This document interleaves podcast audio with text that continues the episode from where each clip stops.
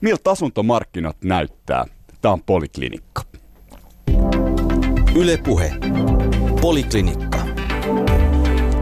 Se oli lyhyt ja ytimekäs aloitus. Tota, jälleen kerran, en tiedä monetta vuotta, täällä ollaan Hypo-toimitusjohtaja Ari Pauna ja Vuokraturvan toimitusjohtaja ja hallituksen puheenjohtaja Timo Metsola. Moi.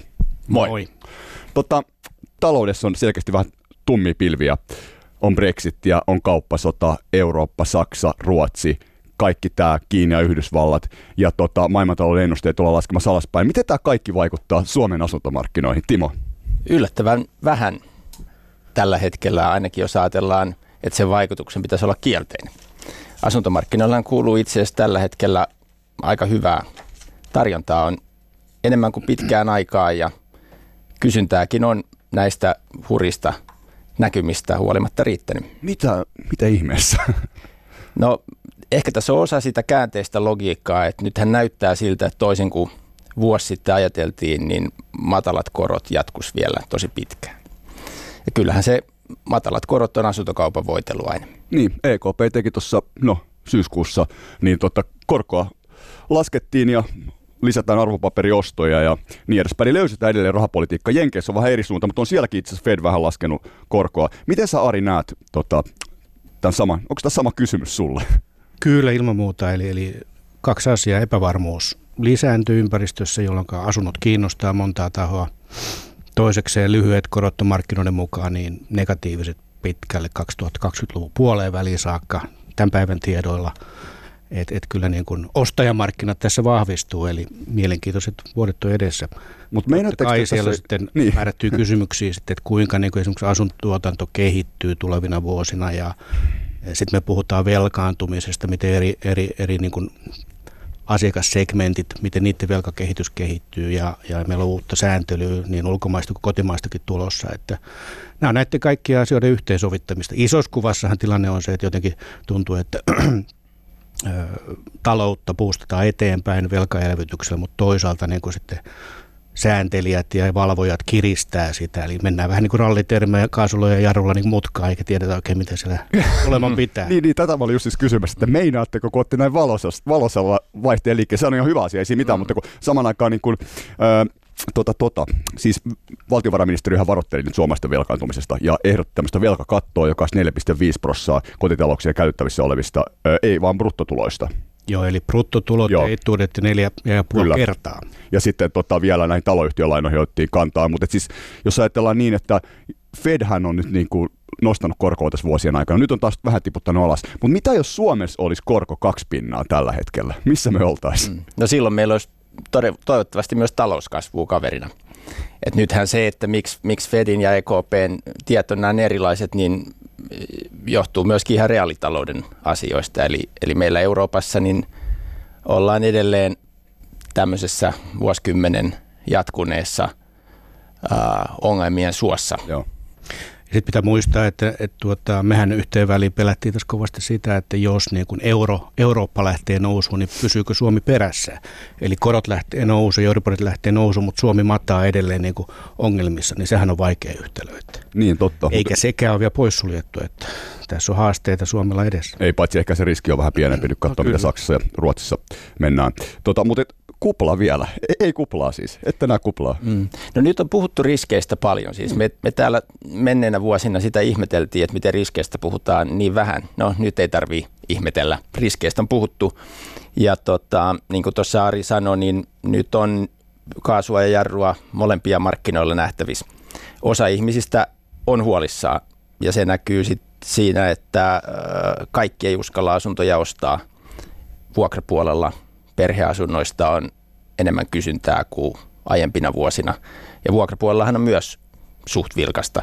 Mutta nyt kun me puhutaan tästä hyvästä tilanteesta asuntokaupassa ja hyvästä tilanteesta vuokramarkkinoilla, niin täytyy muistaa, että nämä kommentit koskee näitä kaikkein suurimpia kaupunkeja. Joo, näin on. Eli sitten on, on tämän todellisuuden lisäksi myöskin se taantuvan Suomen todellisuus, joka on ihan täysin toisenlainen. Ei mennä siihen ihan vielä, mutta kohta mennään ja syvä daivaus sinne. Mutta tota, mut siis kuitenkin nyt suomalaisilla on 118 miljardia asuntolainaa. Ja se on viimeisen kymmenen vuoden aikana tullut lisää päälle 10 miljardia. Ja samaan aikaan tosiaan VM varoitteli tästä velkaantumisesta. Niin tota, tota, korko nollassa. Vielä kerran kysyn tämän kysymyksen, että tota, millaisia riskejä tähän sisältyy? Pitää muistaa, että 118 miljardia tarkoittaa kotitalouksien vastuulla olevat asuntolainat ja asunto-osakeyhtiölainat. Joo. Siitä se syntyy. Kyllä. Pitää muistaa, että jos otetaan siitä stokista eli kannasta, niin, niin tuota, irti niin kuin tavalliset asuntolainat, jotka kotitaloudet ottaa oman kodin ostamiseksi, niin se on kasvanut 15 vuoden aikana vaan kaksinkertaisesti. Mutta sitten jos sä otat siitä kannasta pois asuntosijoituksiin otetut kotitalouksien suorat lainat ja yhtiövelat, niin se on kasvanut kuusinkertaisesti. Ja nyt olisi mm-hmm. hirveän tärkeää, jotta tämä keskustelu menee oikealle raiteelle, niin erotella ne asiat. No vie, vie Ari oikealle raiteelle nyt. Vie nyt ja sen takia tässä niin kun, esimerkiksi tämä Mörttisen työryhmässä, niin nämä, nämä velkakattoasiat ja sitten se koko kokonaisuus, kaikki ne asioineen, myös poikkeama mahdollisuuksia, niin se oli erittäin oikean suuntainen ja näissä oloissa hyvinkin tasapainoinen paketti, että itse en tekisi siihen mitään muita lisäyksiä siihen itse pakettiin kuin sen, että pitäisin kiinni siitä, että positiivinen luottorekisteri saadaan tässä rinnalla kanssa valmiiksi. Kerta, kertaa vielä, että mitä tässä Mörttisen paketissa oikein oli nämä keskeiset asiat. No, eli tämä neljä ja puolikertainen velkakatto suhteessa bruttotuloihin etuuksiin. Jos haluaa sitä niin kuin jollain tavalla vähän täsmentää, niin kyllä mä tekisin sillä tavalla, että ehkä ensiasunnon ostajille se kerroin on viisi ja asuntosijoittajille neljä ja asunnon vaihtajille neljä ja puoli. Niin, että se ei olisi niin karkea se malli. Ju, juuri näin, että, että nämä, niin kuin, tämä kolmijako tulisi esiin tässä niin kuin sääntelyssä ja keskustelussa. Että meillä on asuntomarkkinoilla omakodiostajat, ensiasunnon ostajat ja, ja sitten tuota, asuntosijoittajat kotitalouksien osalta. Niin sitten se oikeasti niin kuin osuu kohdalleen. No sitten tämä taloyhtiöpuoli siinä paketissa on erittäin hyvin huomioitu, että erityisesti uudistuotannon yhtiö, yhtiölainojen käyttäminen ja hyödyntäminen. Aivan kuten Timo on tässä monta kertaa tuonut esiin, että siellä, siellä on niitä suurimpia riskejä, jotka näkyy myös kansainvälisesti. Niin, ja se painettiin siis, että 60 prosenttia olisi se maksimilainamäärä, kun sen nyt on 70 suunnilleen. No se voi olla, voi olla jopa 80 prosenttia, mutta että Eikä sitä nyt tulee niin lainakatto ja, ja sitten tulee tota laina-aika, Joo. maksimi 25 vuotta ja sitten jos lyhennysvapaita. Mm. Mutta kun tässä on, tässä on kuultu myös sitä, että, niin Timo, sori, mutta tässä on kuultu myös sitä, että tämä hyödyttää asuntokauppaa. Niin, no tietysti se, että jos on kaikki mahdolliset äh, tällaiset vipstaakit käytetty asuntokaupan kiihdyttämiseksi ja sitten niitä koitetaan jollain tavalla hillitä, niin – kyllähän se hillitseminen sitten hillitsee. Sitähän se niin kuin, pyrkimys onkin, että, että tota, mutta jos me ajatellaan nyt yhtiölainoissa vaikka että 60 prosentin rajaa, niin mun mielestä sekin on itse asiassa aika korkea. Mm. Raja voisi ihan hyvin olla 50 prosenttia myös.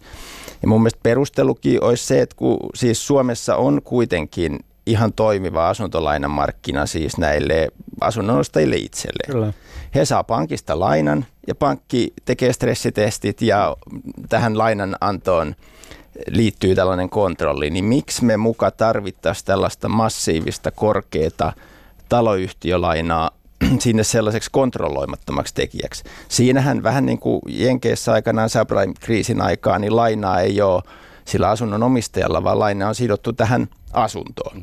Ja silloin ei esimerkiksi kukaan kontrolloi sitä, että montako tällaista asuntoa yksi ostaja hankkii. Eli siis tavallaan se on tämmöinen kontrolloimaton laina.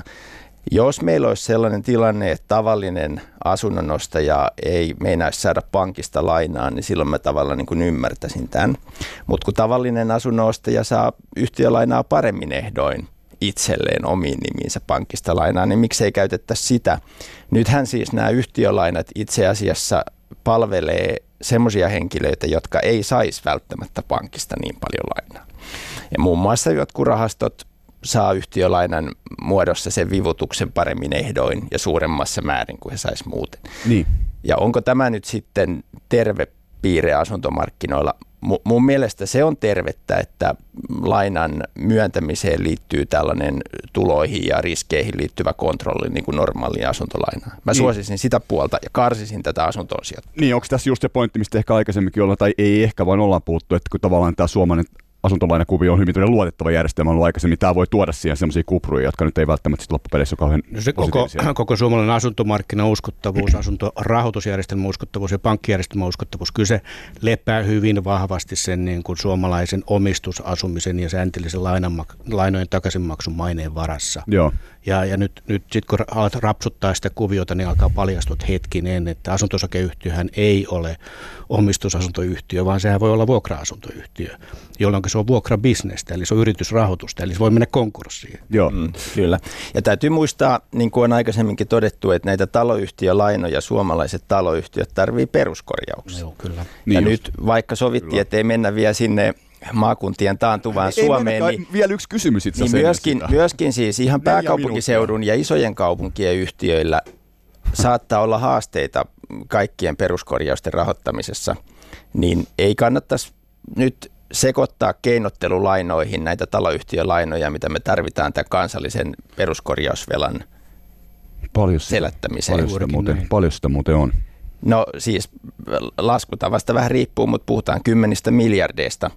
Ja jos olisi semmoinen tilanne, että Hävittäjähankinta, hinta. Niin, niin no, jotkut väläyttelee satakin miljardia, että, että se, se on ilman muuta jotain sellaista, mihin me tarvitaan niin kuin rahoitusratkaisuja. Ei voida lähteä siitä, että tavallinen kansalainen maksaa putkiremontin käteisellä. Ei, koska sitä paitsi kansakunnan varallisuus on sidottu asuntoihin. Niin, kyllä. Että näin se on, tässä ollaan vakavan as- asian äärellä. Mutta toisaalta ö, EU-ssa asuntojen hinnat nousivat yli 4 prossaa ö, viime vuonna.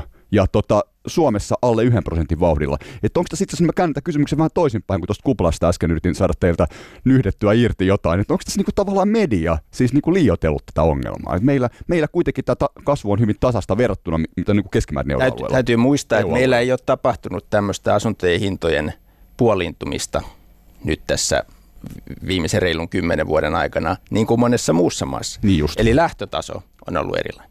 Aivan, se selittää Joo, tietysti. sitten kannattaa muistaa sitten, kun verrataan, että tämän Suomen erityisalue, että meillä on 5,5 miljoonaa asukasta ja erittäin hajautunut yhdyskuntarakenne. Jos puhut Suomen valtakunnan keskiarvosta, niin mitä ne kertoo? Ei yhtään mitään. Aivan. Koska, koska suomalainen asuntomarkkina on jakautunut rajusti. Osa, on, osa asunnoista asuntomarkkinoilla, osa on asuntomarkkinoilla ulkopuolella.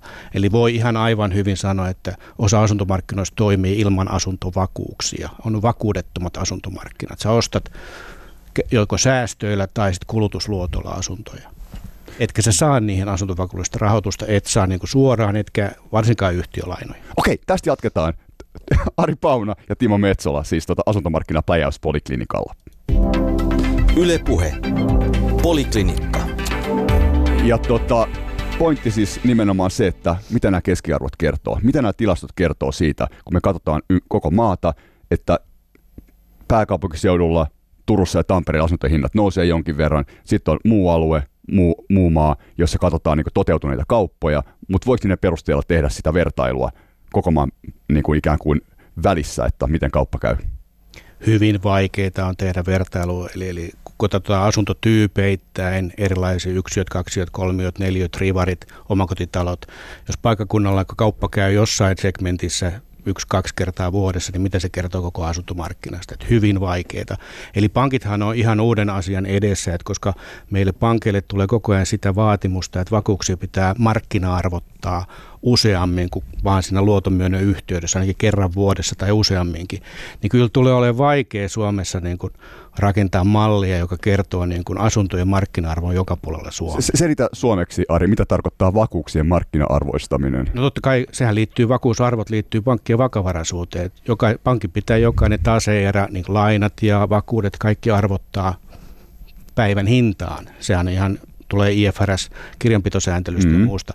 Niin kyllä tämä tulee olemaan suomalaisille pankille aika kova haaste, kun se menee asuntolainapuolelle ja pitäisi niin kuin vakuuksia arvottaa entistä useammin riippumattomasti, itsenäisesti markkina-arvojen kautta, samoin kuin asuntolainoja. Että, että tämä tekee sitä polarisaatiota vielä voimakkaammaksi, eli, eli asuntomarkkinat, pankkitoiminta ke, ke, keskittyy suuriin kaupunkeihin. Meidän pankkitoiminta, asuntomarkkinat kaupungistuu voimalla ja väellä.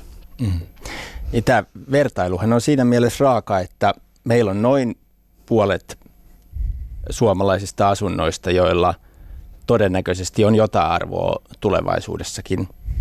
Ei, ei ehkä kasvavaa arvoa, mutta on kuitenkin arvoa niillä alueilla.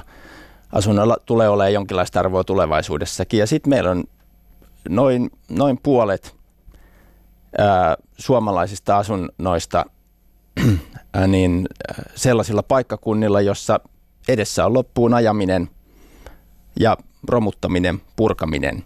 Ei niitä asuntoja enää korjata, ei niiden korjausta kukaan rahota, ei niitä kukaan osta.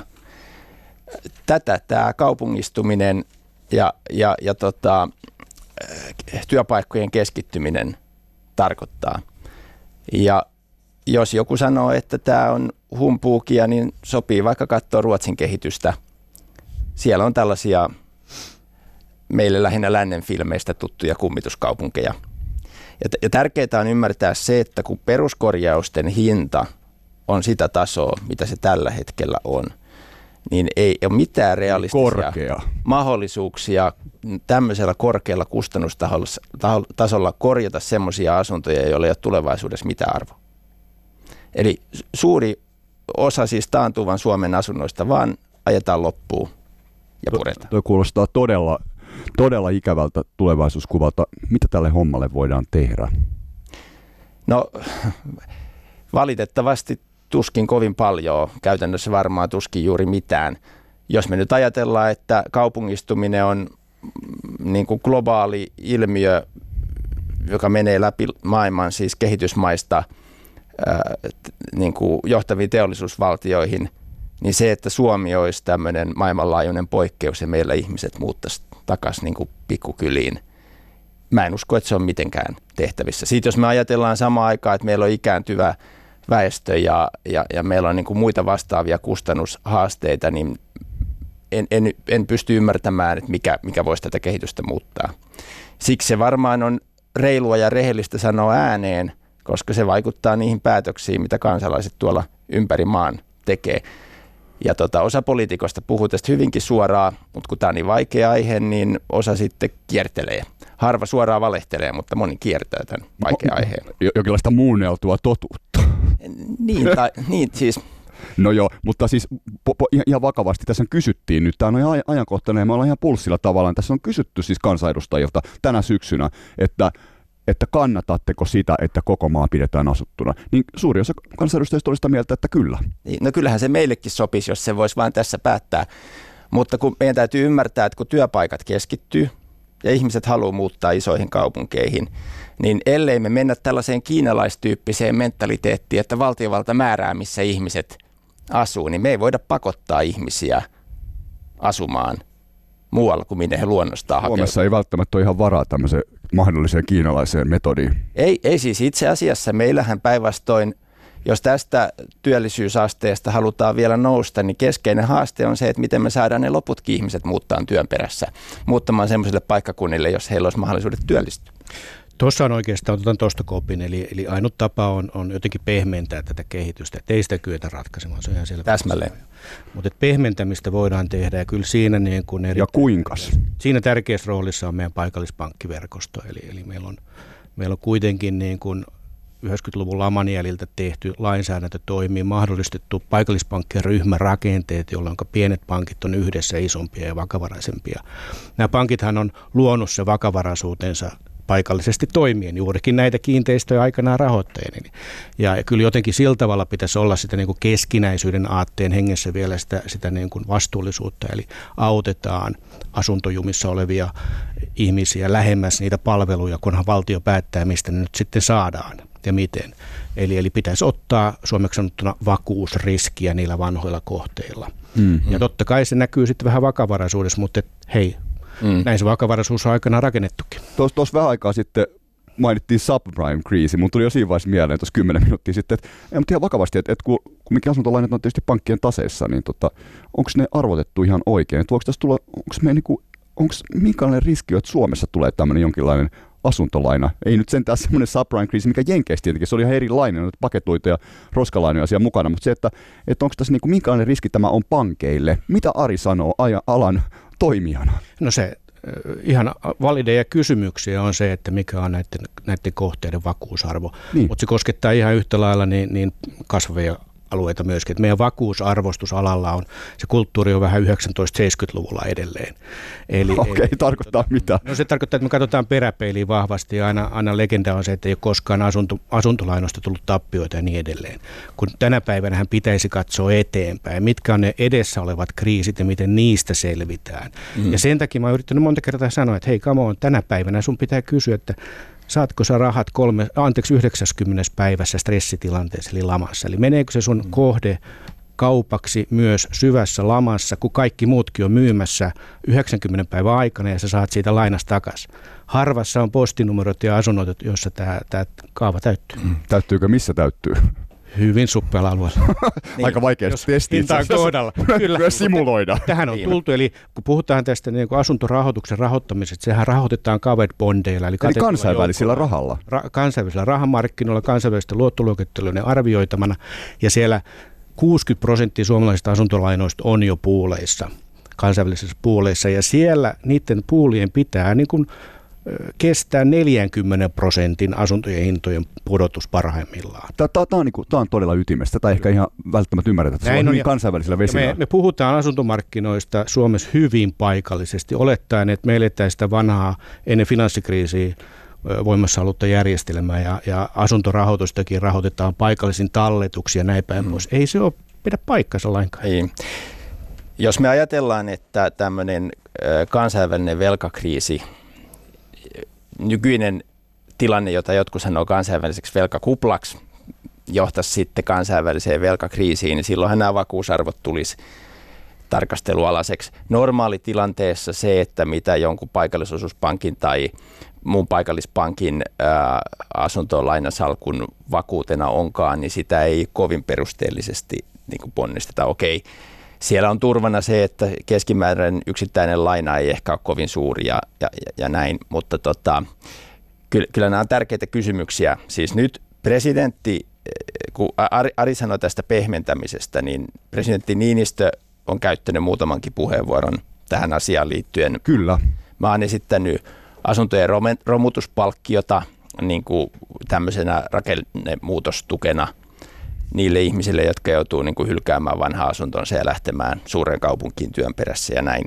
Mutta mut meillä on ehkä vaikeuksia ymmärtää vielä nämä tavallaan neljä vaihetta, mitä, mitä tässä on niin kuin laman jälkeen ollut, koska siis 90-luvun laman jälkeen asuntomarkkinat nousi vielä koko Suomessa. Eli pienimpiäkin paikkakuntia myöten niin kuin asuntojen hinnat tuli ylöspäin tietysti vähän eri tahtiin, mutta suunta oli sama. Ja tuossa just kattelin itse asiassa Ylen nettiuutisia 2007 vuodelta, joka oli kovan talouskasvun vuosi ja silloin oltiin niin kuin kakkosvaiheessa, eli, eli pienistä paikkakunnista väki muutti maakuntakeskuksiin. Ja nämä tällaiset niin kuin 50 100 000 asukkaan maakuntakeskukset eli oikein kulta-aikaa. Sinne syntyi paljon työpaikkoja ja sinne virtas siltä ympäröivältä alueelta tänne alueen keskuskaupunkiin tota, ihmisiä. Oli vahvaa muuttovoittoa. Se oli puutarhakaupunki vai aika? No, no, se oli sitäkin. Si- silloin, samaan aikaan pääkaupunkisella vanhanen piisi näitä, näitä kuvia muutama vuosi sen jälkeen. Mutta, mutta sitten nyt kun tuota, me tultiin finanssikriisiin, niin, niin se finanssikriisin jälkeinen aikahan on ollut tosi hankala näille keskisuurille kaupungeille. Nyt tämä vuosikymmen onkin ollut niin, että ne, ne jotka vielä viisi, viime vuosikymmenellä oli voittajina nämä keskisuuret kaupungit, niin nyt he onkin alkanut menettää sit pääkaupunkiseudulle, Turulle, Tampereelle ja, ja, ja, ja, ja tota, ää, aika rankastikin sitä väestöä. Ja, ja, ja monella kaupungilla se muutos ei ole mikään radikaali, mutta se on jatkunut koko vuosikymmenen. Ensin taantumassa, mutta sitten myös nousukaudella. Mm. Ja nyt sitten neljäs vaihe, joka, joka saattaa olla sitten 2020-luvun ilmiö, on tämmöinen megalopoli-ilmiö.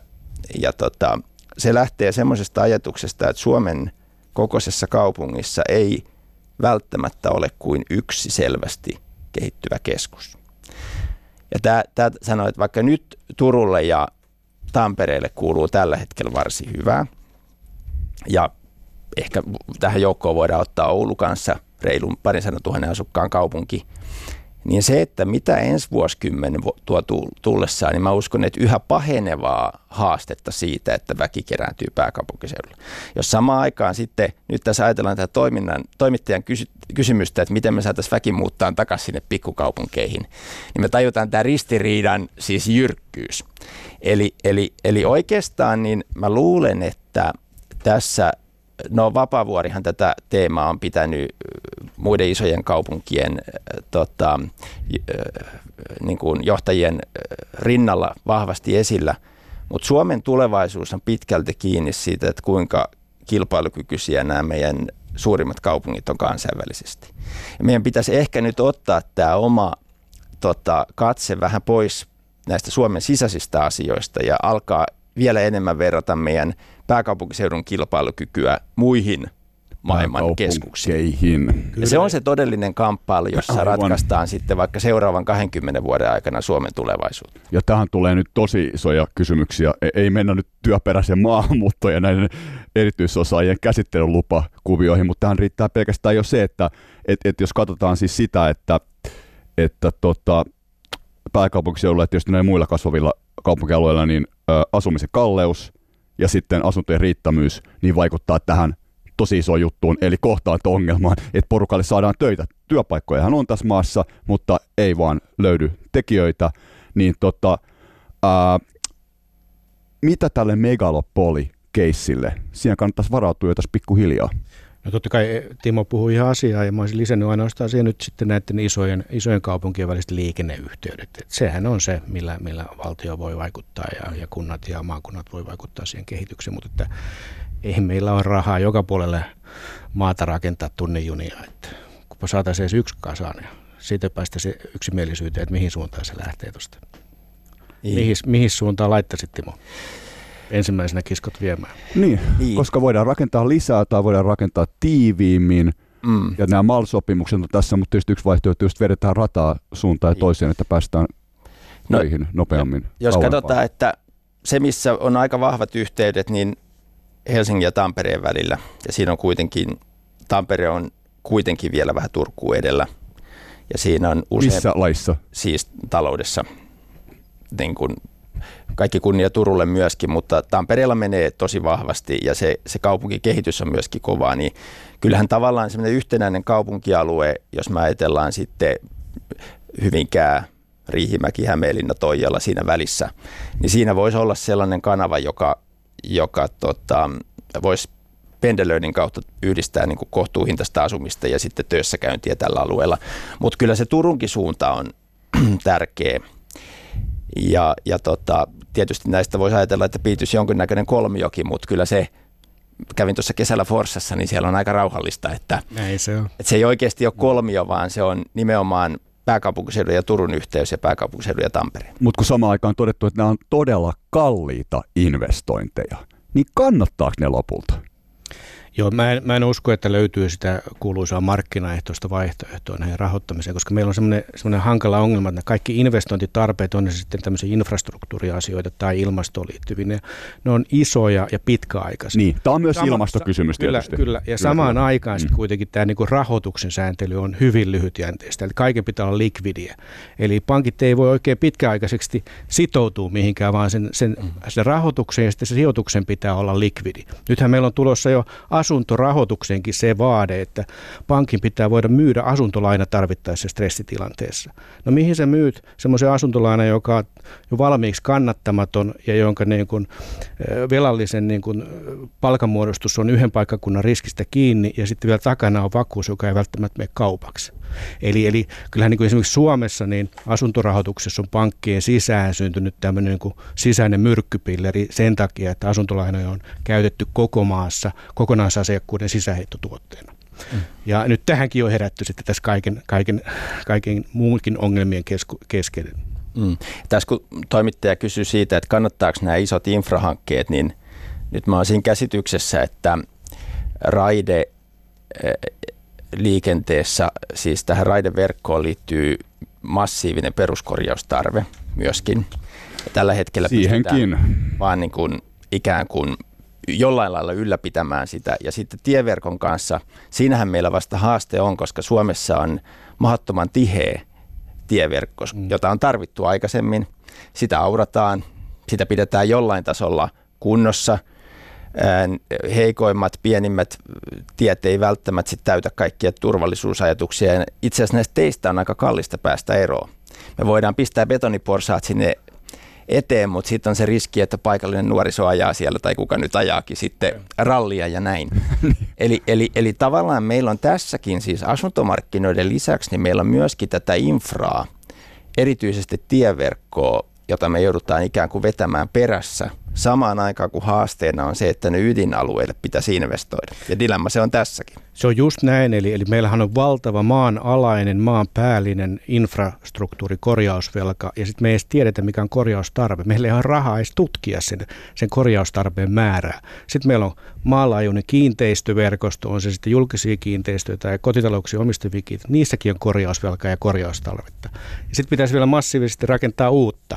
Että kyllä tämä Suomi on aika moniongelmaisessa tilanteessa ja kaiken niin kuin juurisyynä on se, että pidetään koko maa asuttuna ja luvataan kaikille ne samat tasaveroiset palvelut. Mm. Ei ole rahaa siihen. Samaan aikaan törmäytetään tähän nykyään Japanin väestöpyramidia muodostavaan tai muistuttavaan niin kuin, uh, pienenevien ikäluokkien haasteeseen, ja syntyvyyteen. Ja, Syntyvyyden enemmän, joka on, se, joka on vähän eri asia vielä. Se romahdushan on jotain niin kuin täysin käsittämätöntä. Se on, se on siis vauhdissaan niin kuin kansainvälisesti poikkeuksellista ja tota, Näin niin on. kertoo varmaan väistämättä myöskin siis aika paljon jotakin tämän suomalaisen yhteiskunnan ilmapiiristä, työmarkkinoiden todellisuudesta, asuntomarkkinoiden todellisuudesta.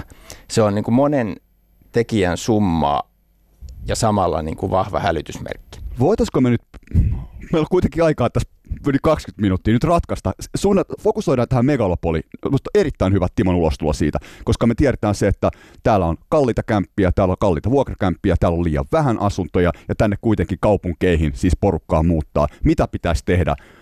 Timo Metsola ja Ari Pauna Poliklinikalla ja maan Sakari Sirkkonen. Ylepuhe. Poliklinikka. Nyt ratkaistaan tämä ongelma ja tota, jos lähdetään siis liikkeelle siitä, että ihan siitä kysymyksestä, että onko tämä, niin yksinkertaista, että me vaan rakennettaisiin lisää kaupunkeihin kämppiä, niin sillä tämä ratkee. Ja sitten jos siis siitä jatkokysymys, että minkälaisia asuntoja, onko siellä vuokratuettuja asuntoja, missä suhteessa ja vapaarahoitteisia, mihin se kriittinen piste vedetään? No pelkästään se, että tehdään asuntoja, ei, ei ratkaise ongelmaa, jos ne asunnot ei ole sen tyyppisiä, mitä se ongelmanratkaisuun tarvitaan. Eli, eli ihan sama juttu kuin jos meillä olisi on, haasteita niin kuin aikanaan talvisodassa siihen, että, että on riittävästi jalkineita tarpeisiin, niin se, että jos me tehdään vain yhden kokoisia kenkiä tai väärän kokoisia, väärän hintaisia. Mallia, näin, asuntoja Kajander. Niin, me, meidän pitäisi varsin, varsin tarkkaa tiedostaa se, että mitkä on ne asuntomarkkinoiden pullonkaulat, minkä tyyppiset asunnot – ja koittaa saada sinne, sinne ratkaisuja. Ja sitten toinen varmaan välttämätön kysymys on tämä asumisen tuki. Eli me, me laitetaan reilu 2 miljardia niin kuin eri asumistukien kautta ja sitten vielä välilliset tuet päälle ja saadaan tällä hetkellä liian heikko vastine siitä. Ja tämä on aiheellisesti, tämä oli mulla on ollut tiettyjä aloitteita tähän liittyen ja, ja ne oli mukana edellisen hallituksen hallitusohjelmassa ja ei kaikki toteutumatta valitettavasti, mutta tämä on osa tätä kohtalokysymystä, että meidän täytyy pystyä tukemaan pääkaupunkiseudulla asumista niin, että se tuki kohdistuu sitä tarvitseville. Eli täytyy tavallaan osua siinä mielessä maaliin. Ja siinä on nyt paljon parantamisen. M- mites, mitä tota, ö, niin tai hetkinen, tähän väliin tietysti voisi ottaa hallitusohjelmasta lainauksen. Eli se menee näin, että siis Antti Rinteen hallitusohjelmasta löytyy tota, tällainen totta, aika pitkä lause, mutta luen sen kuitenkin, että tuetaan kestävää kaupunkikehitystä ja lisätään asuntorakentamista kasvavilla kaupunkiseuduilla, jotta pystytään vastaamaan asuntojen kasvavaan kysyntään, kohtuullistamaan asumisen hintaa ja helpottamaan työvoiman liikkuvuutta. Mm-hmm. Siinä on erinomainen asia, että nyt vihdoin hallitusohjelmassa sano, löytyy sana kaupungistuminen. Edellisestähän sitä ei löytynyt suurennuslasinalkaan. Ja, ja tota, se on positiivinen asia. Mä sanon näin niin asuntorahoituksen näkökulmasta, nyt mä puhun pelkästään hyposta, vaan koko, koko genrestä ja siitä, että, että täytetään kansainväliset vaatimukset ja saataisiin sitä rahoitusta tähän maahan, niin kyllä se niin on, että vielä kymmenen vuotta sitten me ajateltiin, että, että kyllä tässä maassa on viisi kaupunkikeskusta, niin sanottuja sote-kaupunkeja, pääkaupunkiseutu, Turku, Tampere, Kuopio, Oulu pakko nyt näiden viimeisimpien väestökehitysanalyysien jälkeen on niin kuin koko ajan joutunut supistamaan sitä, että mekin oltiin noin pari vuotta sitten vielä siinä mielessä, että no ainakin kolme löytyy, eli pääkaupunkiseutu, Tampere, Turku. No nyt ihan viimeisimpien myötä, niin kyllä se menee tähän pääkaupunkiseutupuoleen. Ja nythän meillä on semmoinen tilanne, että kun saatiin nämä tilastokeskuksen viralliset ennusteet, jotka on kaiken päätöksenteon pohjana, niitähän kaikki odottaa, niin, niin nyt pitää hyvin tarkkaan arvioida sitten asuntotuotantotarvetta pitkällä aikavälillä. Me tullaan tekemään semmoinen selvitys tuonne vuoteen 2040 saakka, ja, ja kun se viime, edellinen tehtiin 2015, silloin ajateltiin, että tarvitaan 800 000 uutta asuntoa kasvaviin kaupunkeihin, niin nyt pitää miettiä hyvin tarkkaan, mihin rakennetaan uusia asuntoja ja millaisia asuntoja ja, ja, ja mikä on niiden niin kuin rahoitustapa. Ja, o- o- olennaisia kysymyksiä. Kyllä. Mihin, millaisia rahoitustapa. Ja, ja samaan aikaan, kun rakentaminen on vähän hyytymässä. Kyllä. Ja sen takia niin kuin voi sanoa näin, että, että tuohon lisäten tuohon Timoon, niin mä edelleen tuon sen, että me saadaan tähän maahan hyvin edullista pitkäaikaista asuntorahoitusta ainakin omistusasuntoihin ja omistusasuntoyhtiöille. Se on niin kuin hirveän tärkeä nyt nostaa esiin se, että mikä on se niin kuin, omistaminen, onko se omistusasunto, vuokra-asunto vai, ja mikä vuokra-asunto, onko sillä rahasto takana vai yksittäinen vuokra-antaja, tämän tyyppinen. Että nämä pitää niin kuin huomattavasti tarkemmin eritellä, mitä kannattaa tehdä ja minne. Niin, niin ja sitten vielä se, että jos vuokra tuli tässä tietysti mukaan nyt, niin siis eikö, eikö niitä vuokra-asumiseen tavallaan niin kuin suosi on kasvanut. Mm. Osuus on kasvanut, ei suosi. No okei, no okei, mitä se tarkoittaa? Eikö osuus on... Jos kysytään, esimerkiksi Danskihän kysyy, että mikä niin kuin suosituin asumismuoto on se omistusasunto ylivoimaisesti. Toimittaja, toimittaja 85 prosenttia. Mutta et se, että et tilastollisesti, totta kai kaupunkilainen asuminen on luonteeltaan jo vuokra-asumista. Sen osuus kasvaa, mutta ei se sano suosiosta yhtään mitään. Mutta että no, mitä se kertoo se, tämän kanssa, että minkälaisia asuntoja, minkä kokoisia, kyllä. minne ja Eli vuokra tarv- vai millaisia? Me, tarvitaan, me kannattaisi tehdä niin kaiken tyyppisiä, mutta pitää tiedostaa se, että jollain tavalla on uudelleen luotava kaupunkilainen omistusasumisen kulttuuri ja mahdollisuus ja polku. Sitä tarvitaan, koska se hajauttaa sitä omistusta, se on vakaampi rahoitusmarkkinoiden kannalta, kunhan ne lainat vaan kohtuupituisia lyhenee. Eli, eli ei, ei voikaan toisaalta luoda sellaista järjestelmää, että kaikilla on mahdollisuus niin kuin taustasta riippumatta niin kuin omistusasuntoon, jolle ole jotain valmis tekemään sen eteen, eli ennakkosäästämään ja tämän tyyppisesti. Ja sitten toisaalta me tarvitaan kyllä tuonne vuokramarkkinoille niin monenlaisia toimijoita, mutta myöskin hyvin paljon niin kuin läpinäkyvää, selkeitä kilpailua. Mm. Sen sanoisin tuohon vähän niin kuin vastakommenttina, että vaikka siis omistusasumisen suosio on Suomessa edelleen vakaa, niin kyllähän meillä sillä lailla on niin kuin asenteet muuttunut. Että niin, nimenomaan. Moni, moni semmoinenkin, joka siis sinänsä pystyisi ostamaan omistusasunnon. Ei kuitenkaan. Ei, ei, ei kuitenkaan osta, vaan, vaan joistain tietyistä syistä valitsee vuokra-asunnon. Mi- muun muassa mitä, joustavuuden. Mitä no muun muassa joustavuuden takia, eli, eli, eli silloin irtisanomisaika on kuukausi ja mahdolliset elämäntilanne muutokset niin pystytään, pystytään hoitamaan hyvinkin sujuvasti. Ja lisäksi sitten se, että täytyy muistaa, että asuntomarkkina on aina ollut syklinen. Itse kukin voi arvioida sitä, että missäköhän kohtaa sykliä me voitaisiin tällä hetkellä olla. Täytyy muistaa, että on aikoja, jolloin arvon kehitys asunnoissa on positiivinen ja sitten tulee myös korjausliikkeitä tai ainakin läpi tunnetun maailmanhistorian on aina tähän asti tullut. eli eli, eli tota, vuokra-asumisen suosioon tämä vaikuttaa. Plus sitten, jos me mennään sinne jo mainittuun taantuvaan Suomeen, niin siellähän se on merkittävä riski, että pääseekö sitä asunnosta eroon. Vuokra-asunnosta pääsee aina eroon. Joo, näin. Eli, eli, eli onko tässä niinku tavallaan, tämä on niinku tosi mielenkiintoista, onko tässä niinku jotainkin niin kuin tämmöistä fundamentaalista, vaikka just tässä syntyvyydestä puhuttiin, me ei tiedetä niitä syitä, että onko tässä muuttunut tavallaan niin kuin, vaikka nuorempia ihmisten niin kuin asen, asennoituminen omistusasumiseen, ja pidetään sitä niin kuin liian kankeen, ei haluta välttämättä sitoutua, ja, eikä, ja sitten, että onko nämä asuntojen hinnat, ollaanko me tultu johonkin semmoiseen pisteeseen, että nyt niin kuin riittää. Jos, siis, jos niin kuin oikeasti on huolissaan veloista ja asumisen kustannuksista, miksi ihmeessä sä asut kaupunkilaisessa vuokra-asunnossa? Sähän maksat niin kuin vuokranantajas velat, korot, kulut ja katteet pääset samalla hinnalla omaa asuntoa. Että kyllä tässä nyt oikeasti niin ottaa huomioon vielä sen, että KV-rahoitusmarkkinasääntely ohjaa pankkeja omistusasumisen rahoittamiseen, niin, niin kyllä kannattaisi hyödyntää sitä ja, ja miettiä että uudella tavalla se, että jos sulla on mahdollisuus kerryttää asuntovarallisuutta itsellesi kasvavissa kaupungeissa, niin tartu siihen polkuun mahdollisimman varhaisessa vaiheessa. Mutta jos se meininki on vaan sitä, että jengi ajattelee, että ei niinku vaan Joo, niinku nappaa. Ei nappaa, mutta pitää vähän laskeekin. Ja nythän puhutaan niin kuin kansalaisten talousosaamisesta, niin pitäisi alkaa pikkuhiljaa laskeskelemaan, että haluatko kuinka paljon maksaa helppoudesta Niin, kun- vaivattomuudesta. Että ei pidä samaan aikaan sitten valitella, että jos ei sitä niin kuin omaa varallisuutta kerrykään. Mm. Eläke, eläke, eläke, tota, tul, eläke tulevaisuuskin näyttää heikolta. Että Niin. Tämä on, Kyllä tämä mä on luulen, että kysymys. Arin asuntolainalla riittää vielä kysyntää, että On, on, ei, ei niin kovasti. fundamenttiin muutosta ole tulossa, mutta hei, se on mun mielestä positiivista, että nämä vaihtoehdot on ikään kuin, niin kuin aidosti pöydällä. Kyllä. Ja yhä useamman suomalaisen, äh, siis toisaalta meillä on, äh, jos, jos tota, ajatellaan niin kuin lainansaantia, niin ainakin jos nyt on näillä kasvavilla alueilla, niin asuntolaina on saatavissa Kyllä, kyllä. varsin kohtuullisia, siis kansainvälisesti aivan poikkeuksellisen hyvin ehdoin. Kisa pankkien kesken on erittäin kova. Samaan aikaan meillä on vuokra-asuntojen tarjontaa runsaasti ja vuokrien nousukin on, on, on hidastunut selvästi. Eli, eli näin niin kuin periaatteessahan asuntomarkkinoille kuuluu asunnon tarvitsijan kannalta varsin hyvää. Juuri näin.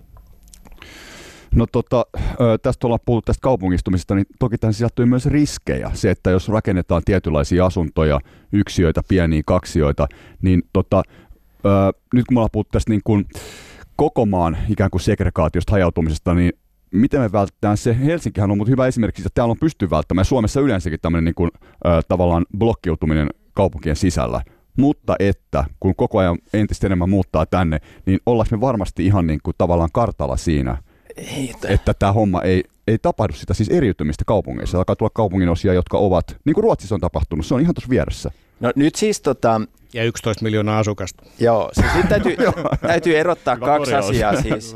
Tai lisäys. Ensinnäkin se, että Mm. kaikki kaupunginosat ei voi olla samanlaisia. Kaivopuisto ja Jakomäki ei voi olla samanlaisia. Nyt on, on niin kuin kaksi asiaa, jotka on syytä erottaa toisistaan. On niin kuin eri kaupunginosien terveet erot ja sitten on eh, semmoinen kehitys, joka menee niin pitkälle, että se muodostuu ongelmaksi. Tuskin kukaan haluaisi, että koko Helsingissä asuminen olisi yhtä kallista kuin vaikka siellä kaivopuistossa. Me tarvitaan, oikeasti tarvitaan tällaisia kaupunginosia, joissa asuminen on edullisempaa. Mhm. Me tarvitaan sitä eroa. Me oikeasti tarvitaan sitä. Mutta sitten, jos me mietitään tätä länsinaapurin kehitystä, niin jossain kulkee sellainen piste, jossa se ero kasvaa liian suureksi ja alkaa aiheuttaa ongelmia. Ja nyt se, että asunnot on tietyn kokoisia tai että asunnot on edullisia, ei itsessään aiheuta niitä ongelmia, vaan, vaan tota, se, ne, se syytekijöiden vyyhti on selvästi moninaisempi. Ja yksi oikeasti keskeinen on, on koulujen maineerot.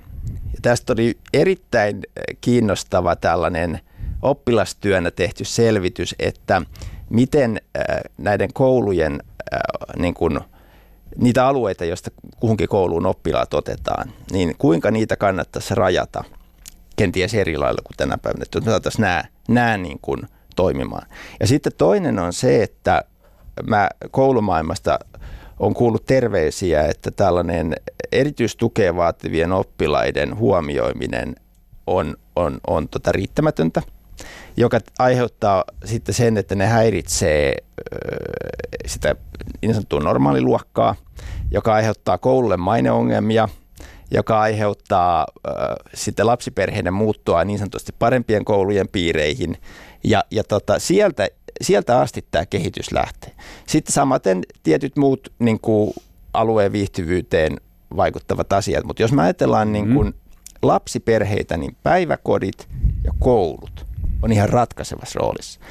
Ja tästä asiasta puhutaan, mutta oikeastaan nyt vasta tuntuu, että ihan viime kuukausina siitä on puhuttu niin kuin tosissaan. Tässä huomataan taas, että tämä asuntomarkkinakeskustelu, mitä tässäkin nyt käydään, niin tämä on aika, aika laaja setti. Koskettaa kaikkea. Jep. No, niin kuin rahoittajien näkökulmasta, niin puhutaan pääkaupunkiseudusta isoista kaupungeista, niin, niin, niin siinä on yksi, yksi asia, joka pitäisi saada kuntoon. Se liittyy tähän aiemminkin puhuttuun. Eli meidän pitäisi tietää hyvin tarkalla tasolla niin kuin vaikkapa lähiön taloyhtiöiden omistusrakenne ja, ja, ja sitten asuntojen käyttötarkoitus, että onko se omistusasuntoja, vuokra-asuntoja, tämän tyyppisiä asioita. Ja ne tiedot pitäisi olla niin kuin kaikkien käytettävissä avoimesti ja ajantasaisina. Ja tämähän on hirveä handicap mm. meillä Suomessa. Niin, t- tässä siis, äh, me, me, jos puhutaan näistä meidän järjestelmähandicapeista, niin äh, ja, ja vielä tästä segregaatioriskistä siis. Segregaatiohan terminä tulee rotuerottelusta, se on aika, aika vahva sana.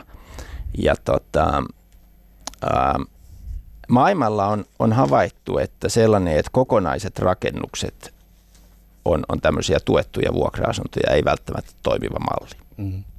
Suomessa ratkaisu on usein ollut se, että samaan kortteliin sijoitetaan, mutta me, me elämästä elämästä tiedetään, että yksittäisille taloille muodostuu silloin maine.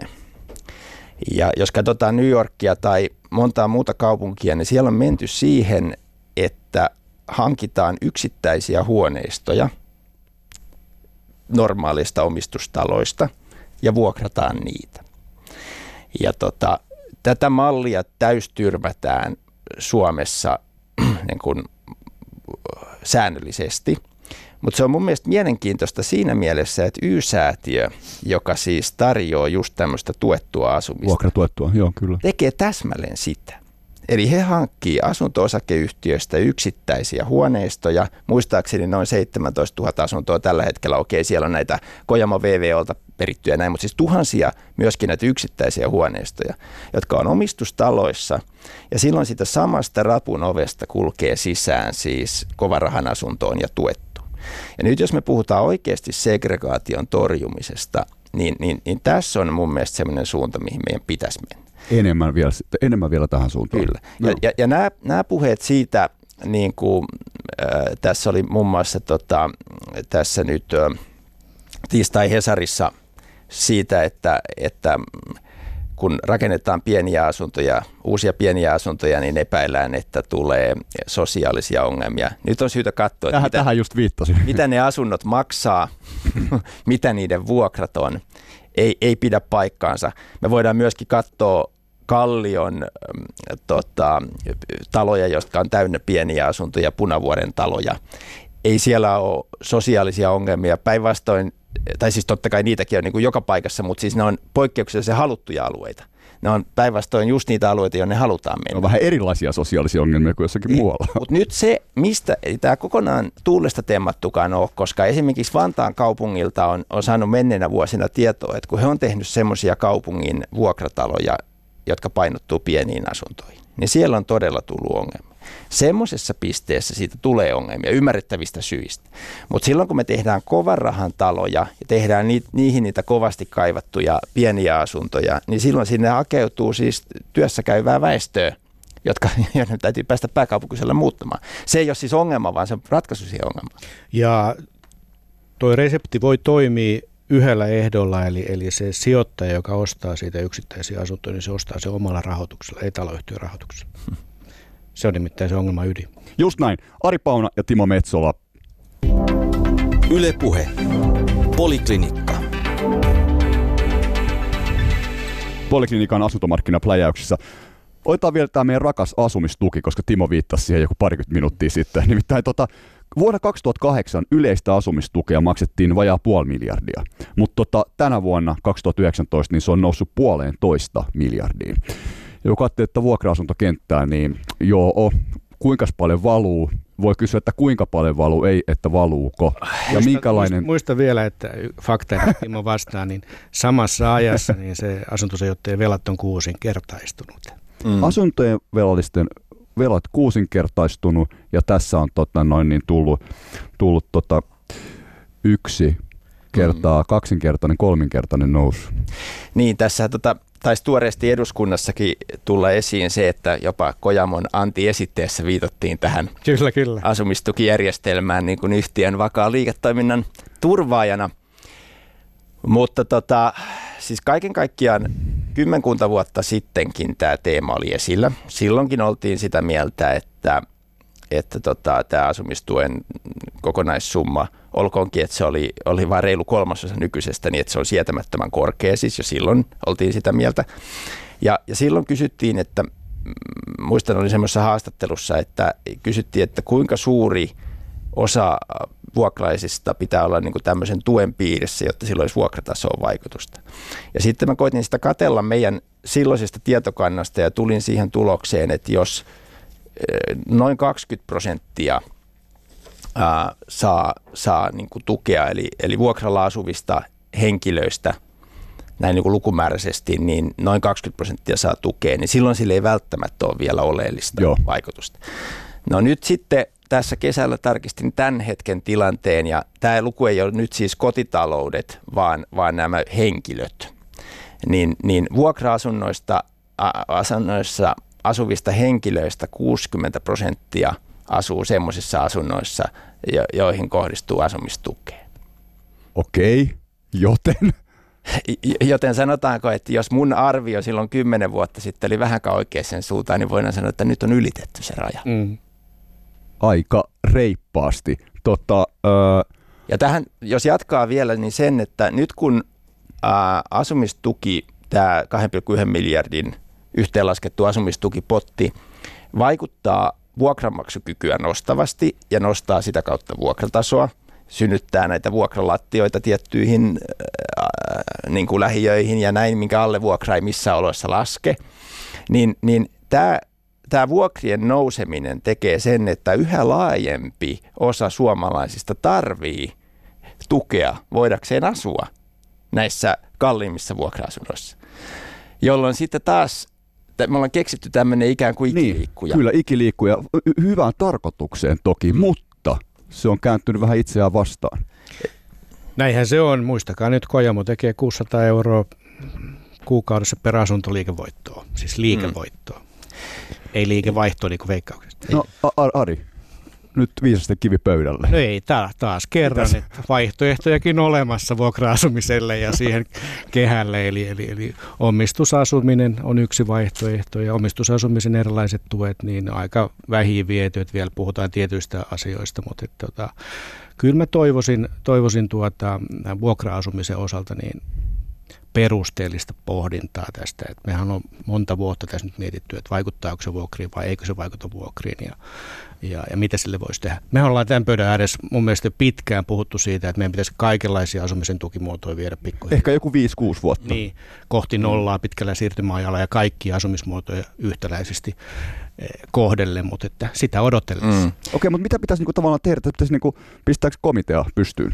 No tähän, Eikö tämä nyt Rinteen, Rinteen hallitushan nostaa uudelleen eh, mm. loistonsa komiteat? Niin siis, tot, ja itse asiassa on tässä vähän, vähän tota, viisaat istunutkin. Tota, edellisen eduskunnan aikana tarkastusvaliokunta käsitteli Vattin selvitystä tai tutkimuksen nimellä se kulki siitä, että vaikuttaako asumistuki vuokriin. Ja tota, siinä vertailtiin kahta tai siis vastaavia asuntoja keskenään ja katsottiin toiseen, jos ajatellaan, että meillä on Kalliossa kaksi samantyyppistä asuntoa ja toiseen kohdistuu asumistukea, eli siellä asuu sellainen vuokralainen, joka saa asumistukea ja naapuriasunnossa ei ole sellaista. Ja sitten katsottiin näitä vuokratasoja ja todettiin, että ne vuokratasot on samat ja pääteltiin, että ei vaikuta. Mutta Vatti sillä lailla reilusti itsekin siinä tutkimusyhteenvedossaan totesi, että eipä tullut tutkittua sitä, että, että kun se on myöskin mahdollista, että Kalliossa olisi joku yleinen vuokrataso, jonka mukaan näiden asuntojen vuokrat määräytys. Ja se, että niin moni saa tukea, niin se saattaisi vaikuttaa siihen. Eli, eli tavallaan se todellinen vaikutusmekanismi jäi tutkimatta. Ja tässä on nyt just näiden komiteoiden ja, ja selvitysten ja, ja, ja, ja näiden haasteet, että kun nämä on vaikeasti tutkittavia asioita, niin meidän täytyy jonkun verran mennä myöskin sen taakse, mitä me voidaan yleisellä elämänkokemuksella mm, päätellä. Aivan. Ja tota, Mitä me voimme päätellä tässä, tässä lähetyksessä mm. yleisellä elämänkokemuksella? Jo, jos 60 prosenttia suomalaisista vuokralla asuvista henkilöistä asuu semmoisessa asunnossa, johon maksetaan asumistukea, niin sillä asumistuella varmuudella vaikutus vuokratasoon. Ja siitä me tiedetään myöskin se, että jos se asumistukielementti poistettaisiin, niin ei vuokranantajat jättäisi asuntoja tyhjiksi, ei vuokralaiset muuttaisi telttoihin. Siis totta kai siitä tulisi, ei sitä voi kerralla tehdä, siitä tulisi kauhea sotku, mutta vaikka tehtäisikin, niin kyllä se markkina siihen sopeutus. Eli jonkinlaisen siirtymäajalla. Tämä sama ilmiöhän on tapahtunut omistusasumisessa. Kyllä, kyllä. Korkovähennysoikeus on vedetty nollaan. 10-15 vuotta. Kaikki tietää, mihin suuntaan mennään. Me rahoittajat mietitään tätä koko ajan, mietitään, että ketä niin kuin vuokraantaja rahoitetaan pankkilainoilla. Kuka pärjää tässä kisassa ilman asumistukijärjestelmää ja tämän tyyppisiä mm. asioita. Se, se Kojamon Voisiko... esitehän oli ihan, ihan faktinen. Sa- saanko ehdottaa se... yhtä asiaa? Voisiko tässä tulla tämmöisen alueellisen kokeilun paikka? Että katsottaisiin jollakin tietyllä alueella rajatusti, että aletaan niin kuin jollain tavalla vähän lasketaan ja sitten katsottaisiin, tai miten ta, jotenkin mm. tätä pitäisi pystyä demoamaan tavallaan laboratorio mm. NS-lainausmerkissä olosuhteissa. En tiedä, mitä perustuslakivaliokunta tuosta sanoi, mutta, tota, ei, ei niin. mutta siis tässä tämä ver, ver, vertailu tähän ä, asunt, omien asuntolainojen korkovähennysoikeuden alasajoon on hyvä. Mm. Nyt matalien korkojen aikaa ajankohta tähän muutokseen, siis korkovähennyksen leikkaukseen on ollut paras mahdollinen. Joo. Ja sitten vastaavasti asumistuen muutokselle tämä ajankohta on erittäin haastava. Me tarvittaisiin samanlainen muutos, mutta kun nyt niin monen asuminen perustuu siihen tukeen Juuri ja muutos vaikuttaa viiveellä, niin meillä on hankala tilanne. Mä oon saanut semmoista jopa niin kuin vihapostiksi tulkittavaa viestiä asuntosijoittajilta, kun mä oon puhunut tästä asumistuesta. Mä olin silloin aikanaan siellä tarkastusvaliokunnassa kuultavana ja niitä samoja juttuja sitten myöhemmin on toistanut julkisuudessa – Asuntosijoittajille mun terveiset olisi se, että ää, tässä on joka tapauksessa kehityskulku, joka on tulossa tiensä päähän. Ja se, että jos me herätään tähän ajoissa, niin me ehditään ehkä tehdä niin kuin hallittuja, ehkä järkeviäkin muutoksia. Jos tämä kehitys tästä vielä kärjistyy, sitten tehdään joku paniikkikorjaus ja se ei välttämättä ole asuntosijoittajallekaan ollenkaan parempi ratkaisu kuin semmoinen hallittu suunnitelmallinen muutos. Joo, ja siinä on vielä se vaara, että se myöskin leviää koko tähän asuntomarkkinaan, asuntojärjestelmään, taloyhtiölainoihin, asuntosakeyhtiön maineeseen, suomalaisten ma- kansainvälisen maineeseen. Sen takia niin mm. parempi laittaa oma pesäkondiksen ennen kuin käsketään laittaa. Ei. Ja tässä meidän lähetyksessä on vuosien varrella toistunut kerta toisensa jälkeen se, että me koitetaan puhua riskeistä sen takia, että niihin reagoitaisiin varhaisessa vaiheessa. Kyllä. Eikä niin, että viimeiseen asti koitetaan ne lakasta maton alle Juuri. Sijasti, että se vasta sitten räjähtää silmille. Ja lisäisin vielä tuohon niin kuin asuntosijoittajille viestin se, että, että ehdottomasti jos käyttää siinä toiminnassaan taloyhtiön rahoitusta vahvasti niin, niin, tai edes ollenkaan, niin kannattaa mennä pankkiin kysymään, että saako suoraa rahoitusta omalle asuntosijoitustoiminnalle lainkaan ja millä ehdoin. Ja, ja onko se sun asuntosijoitustoiminta niin kuin kannattavaa sun suoran lainan ehdoin. Mm. Jos se on taloyhtiön lainotuksen varassa, niin saatat hirveän iso riski. Jos on vielä asunto, asumistukien varassa, niin saatat vielä isompaa mm. riskiä. Mutta tähän, mitä toimittaja sanoi näistä kokeilualueista, niin mun mielestä siinä ei oikein ole järkeä, että kaikkein kalleimpiin Helsingin ydinkeskustan kaupungin osiin maksetaan suuria asumistukia niin, että siellä asuu sellainen henkilö, jolla ei ole siellä asumiseen varaa. Eihän se siis omistusasumisessakaan mene niin, että sä voit muuttaa ydinkeskustaan kalliille alueelle ja joku maksaa sulle tukea siellä olemiseen. Et mä lähtisin ehkä siitä päästä purkamaan ja pyrkisin siihen, että, että tota, se, että silloin kun henkilö itse hakeutuu semmoiseen asuntoon, jossa on suht maltillinen vuokra, niin hän saisi siihen tukea. Ihan oikein. Hienoa. Loistava keskustelu jälleen. Ratkaisesti aika monta asiaa. Eli poliitikkojen kannattaa kuunnella tämä ohjelma. Kiitos Timo ja Ari. Kiitos. Kiitos. Ylepuhe Poliklinikka.